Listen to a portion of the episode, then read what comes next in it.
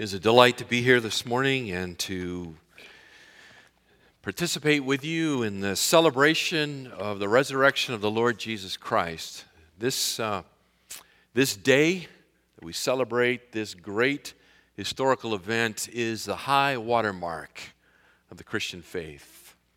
This is what it's all about. Jesus has conquered sin and the grave. And by faith in him, we share his resurrection life. It is the message of Christianity. It is all about the resurrection. It leads to the resurrection and through the resurrection to the ascension and lordship of Jesus Christ. And I thought nothing could be more appropriate on an Easter morning than to, to back up and put this resurrection event in its proper context to take us through the glorious gospel of the Lord Jesus Christ. And so that's what I want to do with you this morning. And so rather than pick a passage of Scripture and, and explain it to you, we're going to look at many Scriptures together as we trace a very simple outline that we call Two Ways to Live. This outline consists of six points, six points that encapsulate the Christian message. It is not our purpose this morning to defend the Christian message, but simply to declare it for you and to you. We've arranged for some illustrations along the way. Some people are visual learners, and so hopefully these illustrations help cement these six points of the Christian gospel securely in your hearts and minds.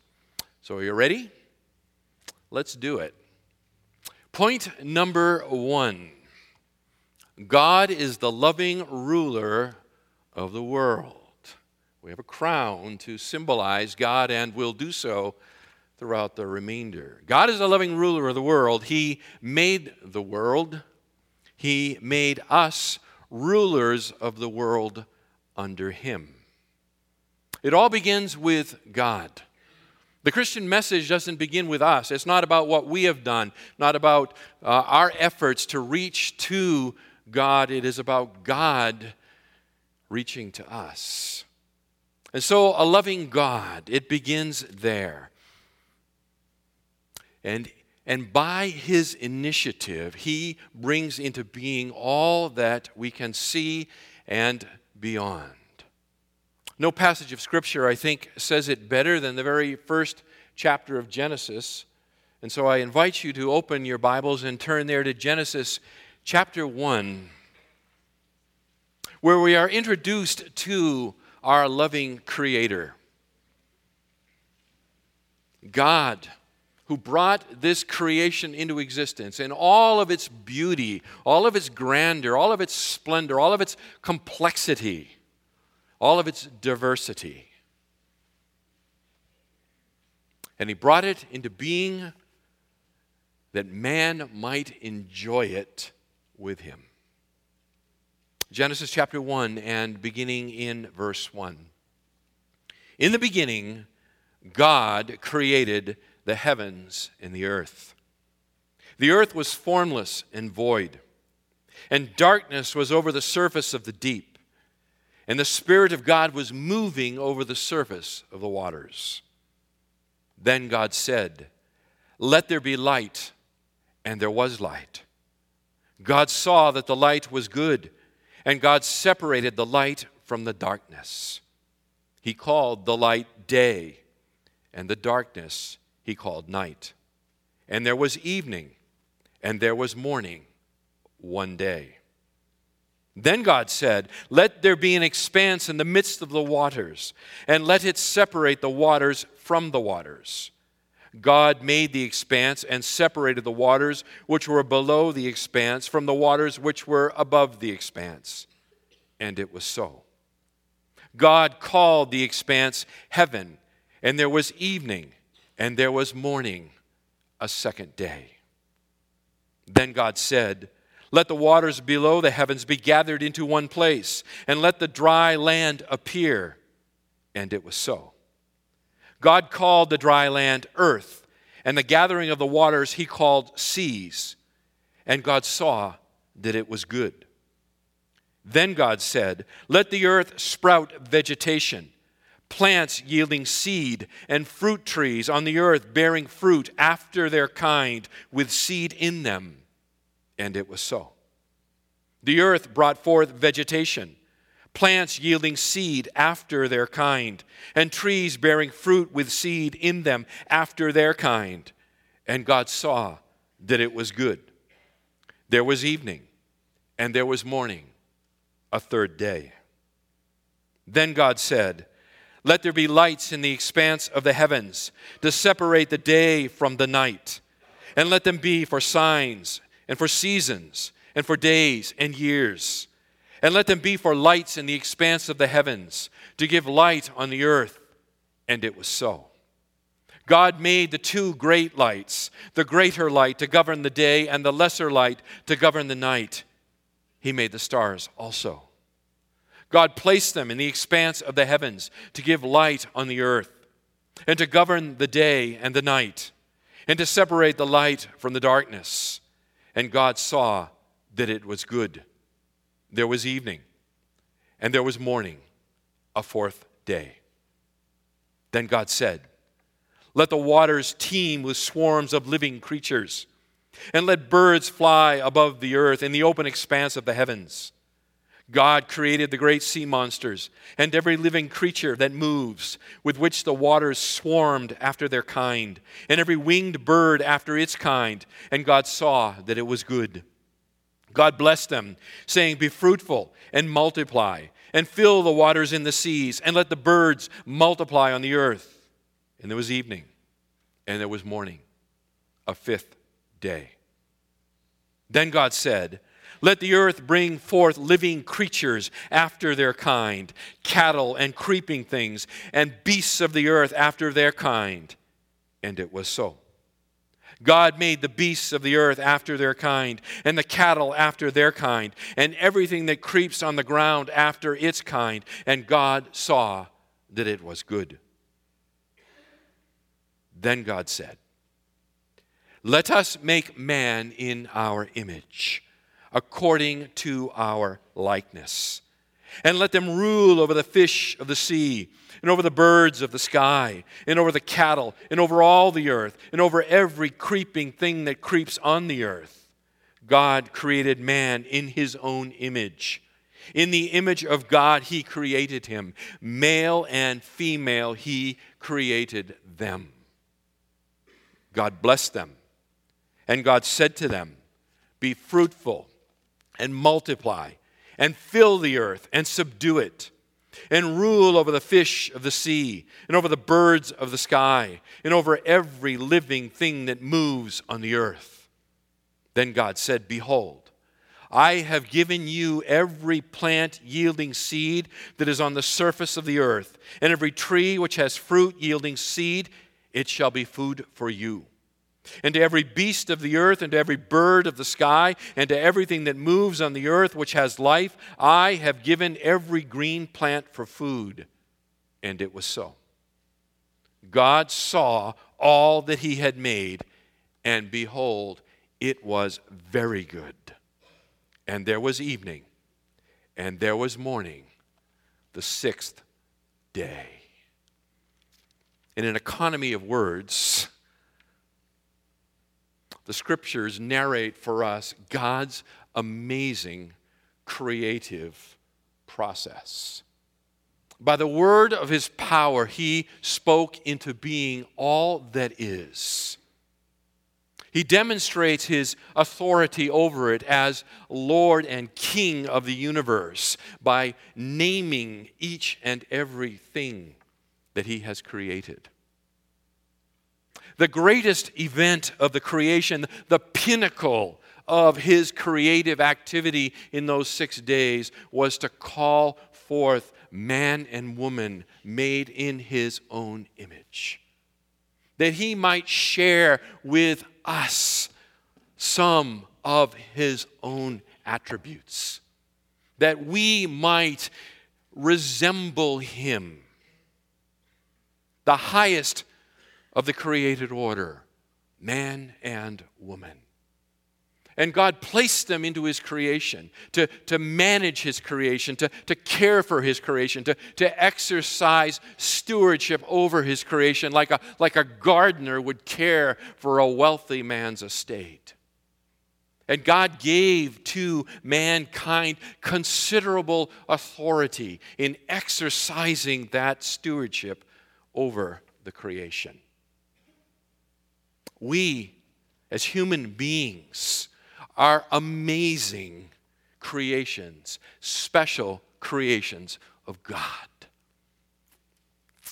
He has made us the rulers of the world. The scripture says that we should honor and glorify God as the source and origin of all things. In this way, the scripture says it in Revelation chapter 4 and verse 11. It says, For you are worthy, our Lord and God, to receive glory and honor and power. For you created all things, and by your will they were created and have their being. Revelation chapter 4 and verse 11. What a great and glorious beginning. But is that the way it is now? Is that the way it is now? When we look around, is this what we see? A pristine glory in which man and woman made in the image of God are, are fulfilling the, the very purpose by which God brought them into existence to begin with. Oh no, my friends, it is not what we see. For you, you understand that we that we all reject the ruler God by trying to run life our own way without Him. But we fail to rule ourselves or society or the world. We reject God's rule. We don't want Him to be king over us. We want our own crown. We, we want to be our own king. We want to do our own thing. We don't like it when people tell us what to do. And we particularly don't like it when God tells us what to do. And so each of us attempts to establish our own little dominion, our, our own little throne, our own little kingdom, where, where we can do what we want without rule. We want to be a, a rule unto ourselves. And hence lies the problem, doesn't it? If each of us is a, is a law and a rule unto ourselves, each king over our, our own self, each desiring to do whatever it is we want to do, it's inevitable that these kingdoms will clash. That we will find ourselves in conflict. And indeed, that is the state of the world, is it not? It's interesting. We, we, we say that we are our own boss, we are our own king, we are the captain of our own ship, of our own destiny, and yet we, we cannot rule even ourselves. Cannot rule ourselves. Our thought life is corrupt.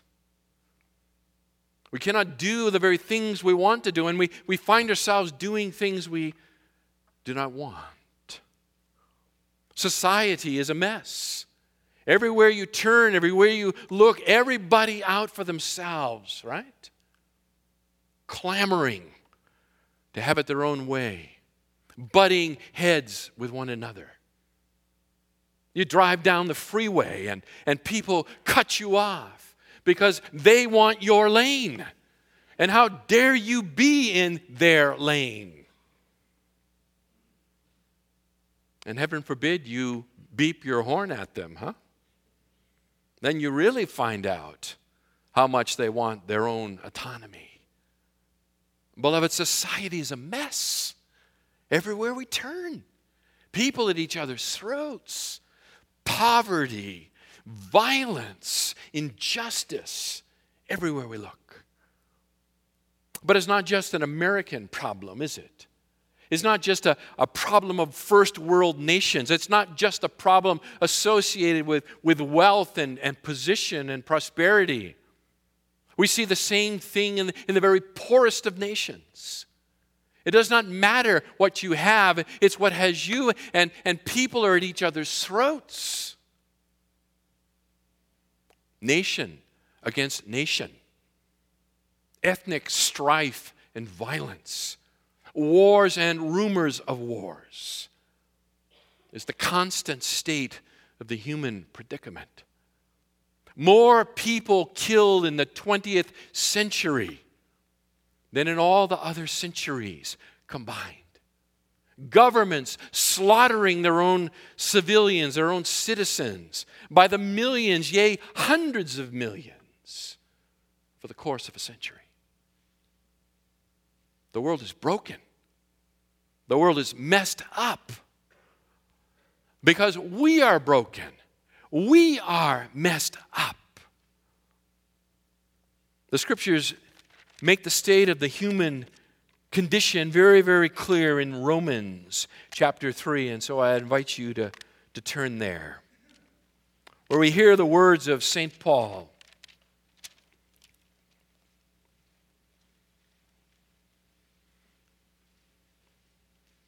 He brings all of humanity before the bar of justice. And he reads the, the accusation and the verdict against us. In Romans chapter 3 and beginning in verse 10, a universal condemnation of the human race. As it is written, there is none righteous, not even one. There is none who understands. There is none who seeks for God. We are ignorant and we are rebellious. All have turned aside. Together they have become useless. We are willful and we are rancid. There is none who does good, not even one. We are an immoral people. Their throat is an open grave corruption lies in our mouths. With our tongues, they keep deceiving. We are deceitful and liars by nature. The poison of asps is under their lips. We are dangerous. We are dangerous. Whose mouth is full of cursing and bitterness. We are hostile, hostile one to another. Their feet are swift to shed blood. We are violent. Destruction and misery are in their paths. We are destructive. Everywhere we go, the human race leaves a path of destruction in its wake. And the path of peace they have not known. We are restless, restless and there is no fear of God before their eyes. We are arrogant. It's summed up well for us in verse 23. All have sinned, all have sinned, and fall short of the glory of God. What will God do about this rebellion. What will God do about mankind in rebellion against their Creator? Beloved, God will not let us rebel forever. God's punishment for rebellion is death and judgment. Death and judgment. God cares enough about us, to not let our rebellion go on forever unpunished. He doesn't merely turn his back and walk away, throw up his hands in frustration, and say, What a mess they've made of it, I am out of here. God remains engaged with his creation. And he will not allow the rebellion to continue unpunished forever. In our rebellion, we don't want God. We want nothing to do with God. We want to be our own gods. And, and so God punishes by granting the very foolish request, the foolish demand that we make. God separates us from Him. He separates us from Him. He, he cuts us off from the source and fountain of all life and goodness. Death is fundamentally separation. Physical death, as you and I know it, is a separation of the body and the soul. Eternal death, spiritual death, is a separation of the soul from God, to be cut off from the author of life. Romans chapter 6 and verse 23 says it well. For the wages of sin is death. The wages of sin is death. Wages are what come to you after you work, it is what you have earned, it is what you are entitled to. And the wage of our sin, of our rebellion, the scripture says, is death. But it's not that God hasn't warned us. I take you all the way back to Genesis chapter 2. And there we, we see that from the beginning, our very first parents, Adam and Eve, God warned them. Genesis chapter 2 and, and beginning in verse 15.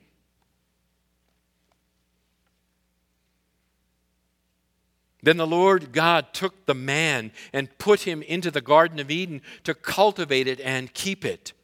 The Lord God commanded the man, saying, From any tree of the garden you may eat freely, but from the tree of the knowledge of good and evil you shall not eat. For in the day that you eat from it, you will surely die.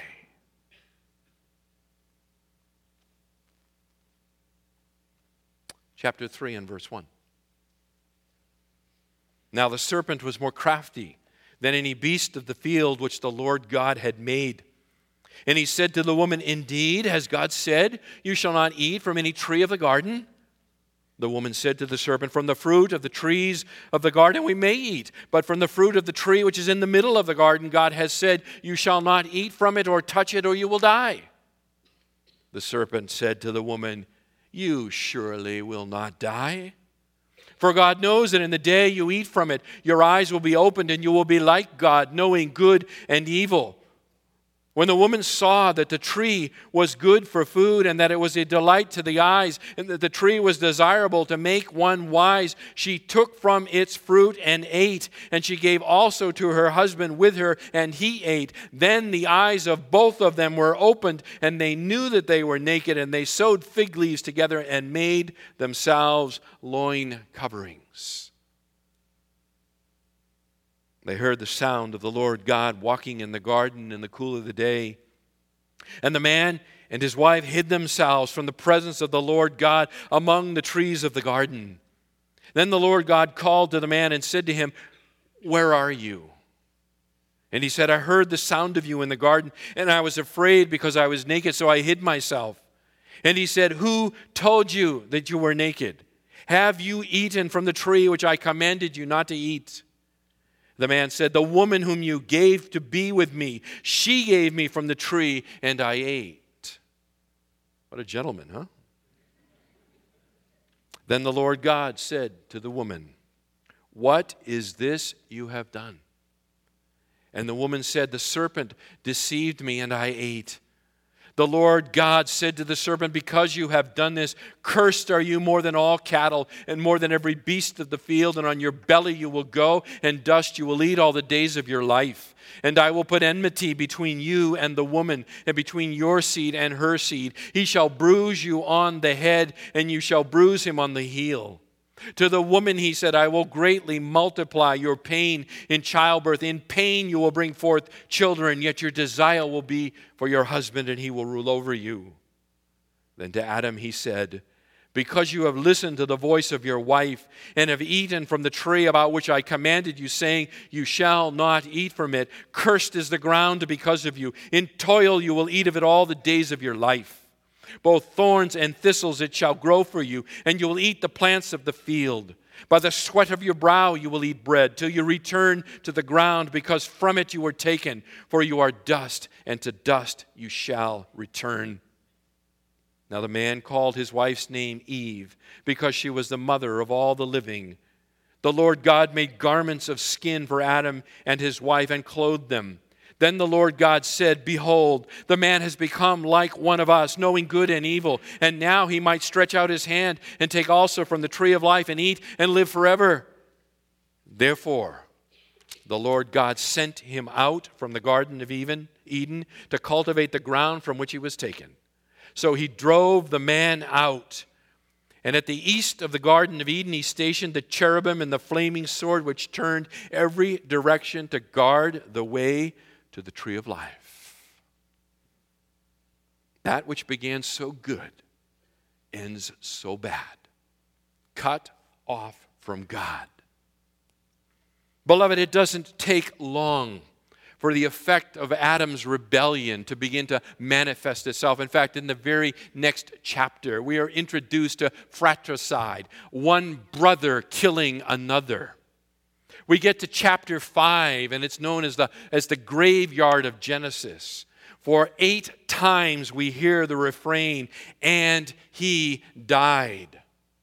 We are given an incredible litany of, of the ancients, the patriarchs of old, who lived a long, long time. But no matter how long they lived, it always ends with the refrain, and he died. Death is the penalty of sin.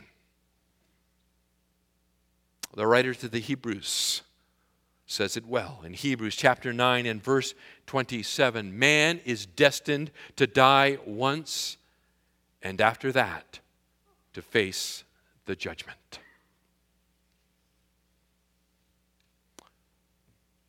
God's justice sounds hard. God's justice sounds hard.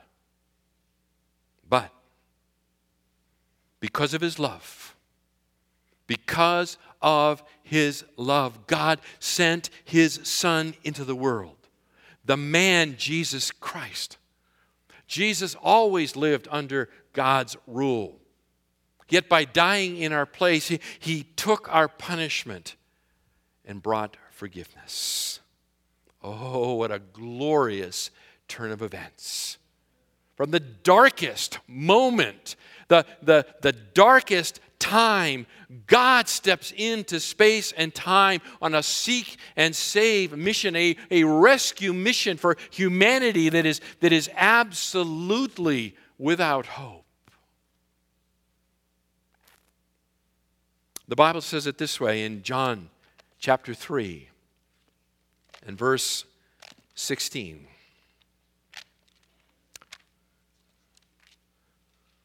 For God so loved the world. A world in rebellion against him. For God so loved the world that he gave. The initiative lies with God. That he gave his only begotten Son. That whoever believes in him shall not perish, but have eternal life. The Apostle Paul in Galatians chapter 4 and verse 4 says it this way. But when the fullness of the time came, at the right moment, a moment of God's own choosing, when the fullness of the time came, God sent forth his Son, born of a woman, born under the law so that he might redeem those who are under the law and that we might receive the adoption as sons. God sent forth his Son. Jesus always lived under God's rule. Jesus succeeded where, where all of us have failed. Nothing says it more clearly, I think, than Matthew's Gospel, chapter 17 and verse 5. The voice of the Father from heaven.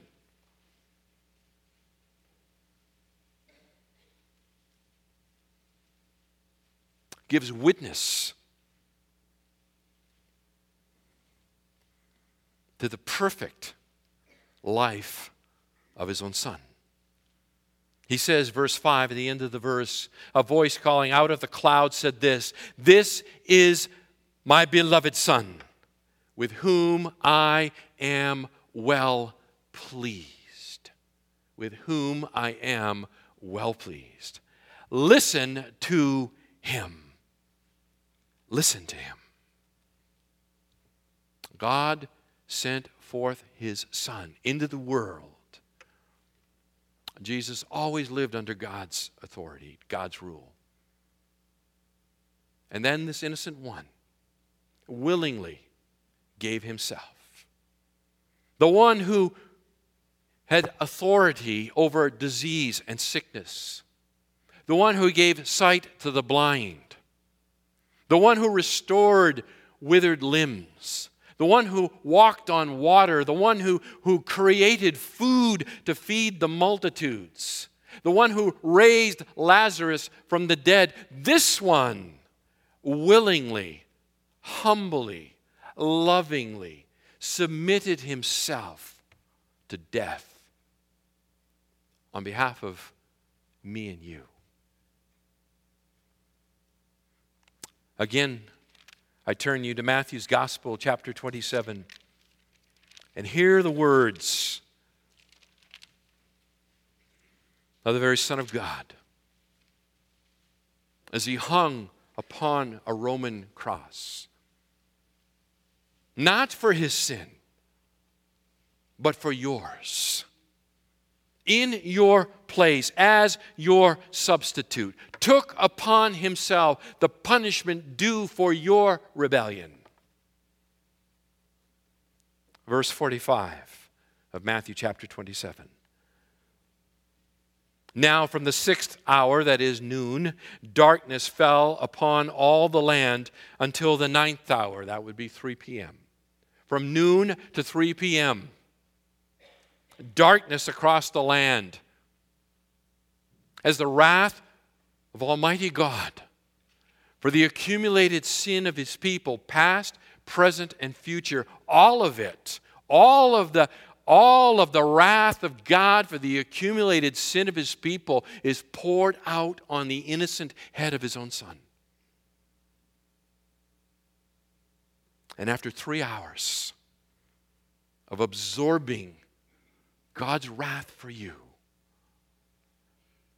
About the ninth hour, Jesus cried out with a loud voice, saying, Eli, Eli, Lama Sabachthani. That is, my God, my God, why have you forsaken me?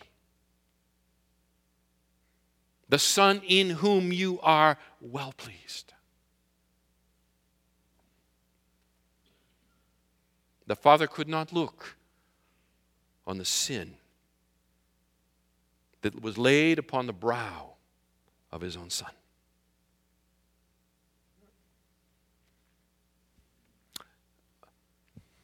First Peter chapter 3 and verse 18. It summarizes this well. Christ died for sins once for all, the righteous for the unrighteous to bring you to God.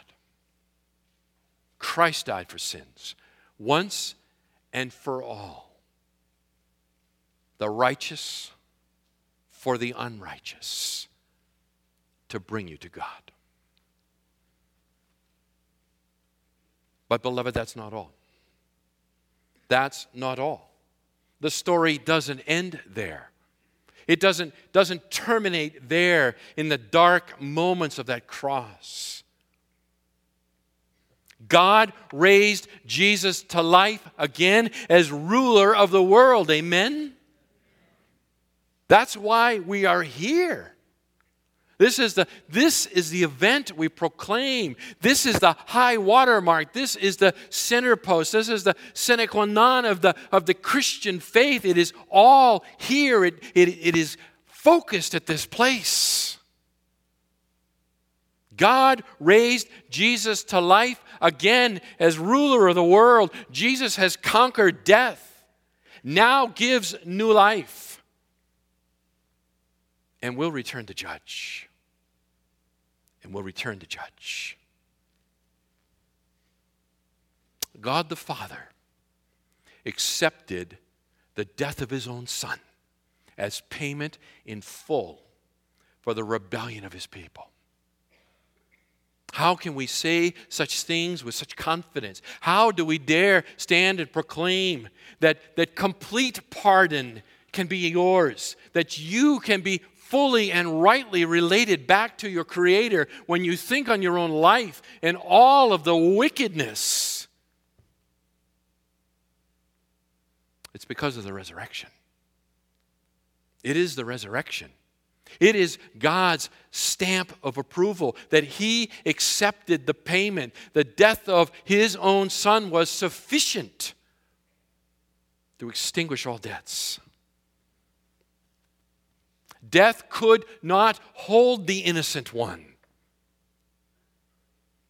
And God raised him to life again. Beloved, the resurrection of Jesus Christ is not an incidental detail of the Christian message. It is the very center of the Christian message. And everywhere those early disciples and apostles went, they carried the message of the resurrected Jesus Christ with them. They preached it to the, to the intellectual elites of their world. They preached it to the lowest and the most poor. They preached it to people, regardless of their ethnicities, regardless of their material prosperity, everywhere they went. They could not be repressed. They spoke of the resurrection of Jesus and, and the earth shattering implications of that event. Follow me as I turn to Acts chapter 2. And we briefly trace their preaching ministry.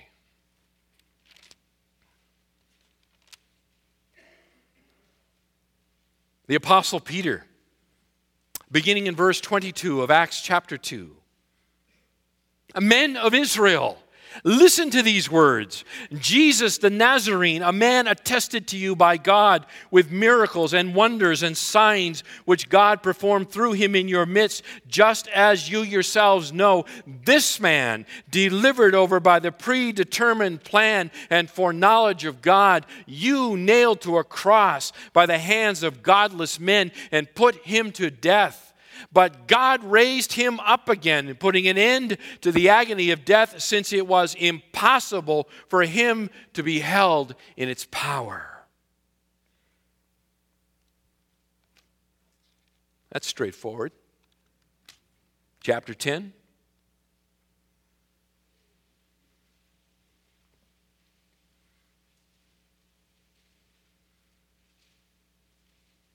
And beginning in verse 34. Opening his mouth, Peter said, I most certainly understand now that God is not one to show partiality, a message now for Gentiles, but in every nation, the man who fears him and does what is right is welcome to him. The word which he sent to the sons of Israel, preaching peace through Jesus Christ, he is Lord of all. You yourselves know the thing which took place throughout all Judea, starting from Galilee and after the baptism which John proclaimed. You know of Jesus Jesus of Nazareth, how God anointed him with the Holy Spirit and with power, and how he went about doing good and healing all who were oppressed by the devil, for God was with him. We are witnesses of all the things that he did, both in the land of the Jews and in Jerusalem. He also put him to death by hanging him on a cross. And God raised him up on the third day and granted that he become visible, not to all the people, but to witnesses who were chosen beforehand by God, that is, to us who ate and drank with him after he arose from the dead. And he ordered us to preach to the people and solemnly to testify that this is the one who has been appointed by God as judge of the living and the dead. I'll take you to one more in chapter 17. Where this time the Apostle Paul, standing before the intelligentsia of the world of his day in Athens, the gathering of the greatest philosophical minds of his day, what message would Paul preach to them? Chapter 17 and verse 30. Therefore, having overlooked the times of ignorance, God is now declaring to men that all people everywhere should repent, because he has fixed a day in which he will judge the world in righteousness through a man whom he has appointed, having furnished proof to all men by raising him from the dead. Jesus judge of the living and the dead.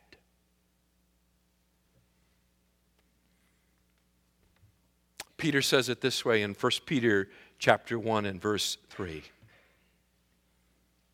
In his great mercy, he has given us new birth into a living hope through the resurrection of Jesus Christ from the dead.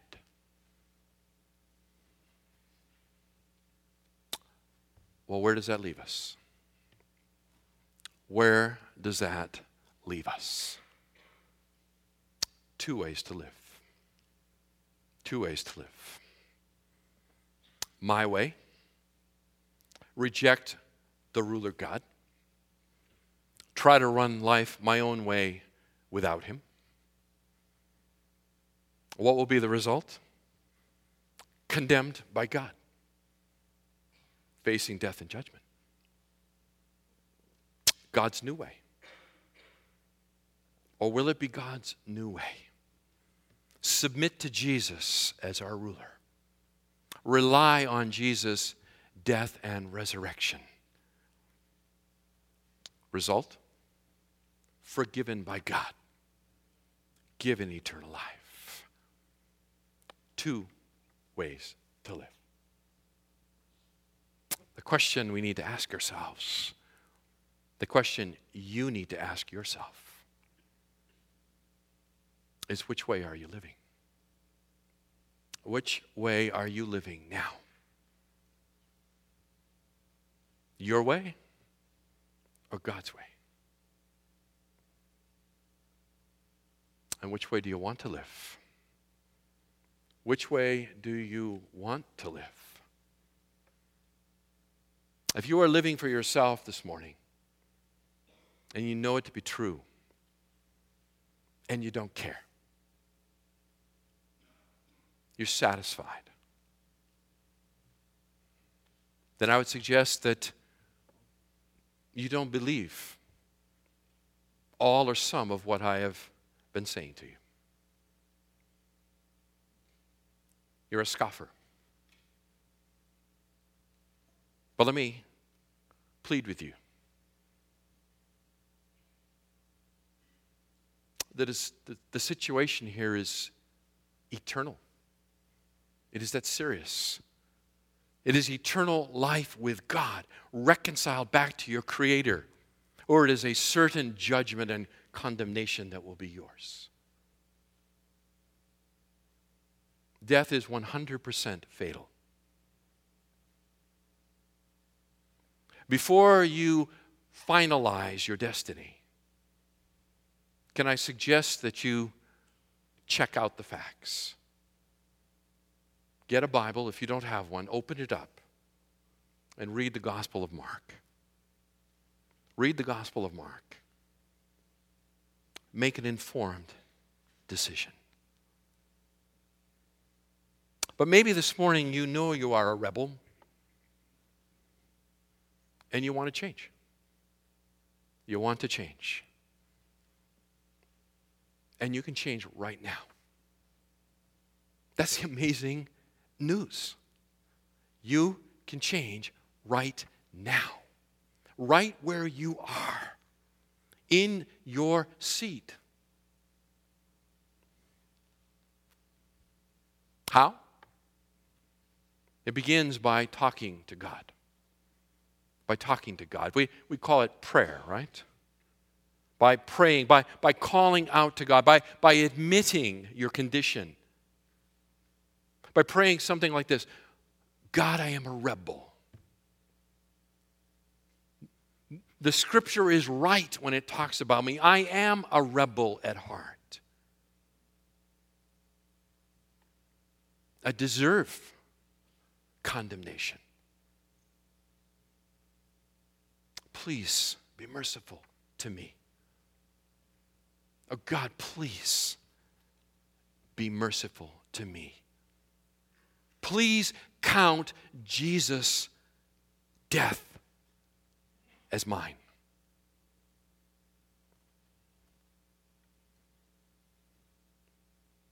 And then submit to Jesus. Submit to Jesus. Stop manifesting rebellion in your life. Begin the, the process of, of following the one to whom you have called out. Turn away from those rebellious behaviors like greed, selfishness, anger. And Instead, begin to, to build new habits of generosity, patience, love, kindness, tenderness. And third, don't ever stop trusting Jesus. Don't ever, don't ever stop. Don't ever stop. You will fail. You will fall back into old habits. You will find yourself in, in that place where you're, where you're doing what you don't want to do. Remember, Jesus died for your sin. The penalty has been paid. You are, you are free before God. And His Spirit, who now will live in you, will both motivate you and empower you to begin to live a life pleasing to Him. He uses means to do that. We read the scriptures, we pray, we, we serve within a local fellowship of Christians.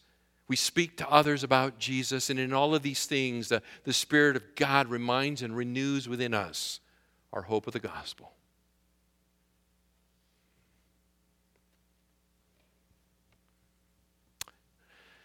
If you have called out to Jesus, today's your day. Call out to Jesus. We're going to close our eyes here in a moment and we're going to give you some time. Let's pray.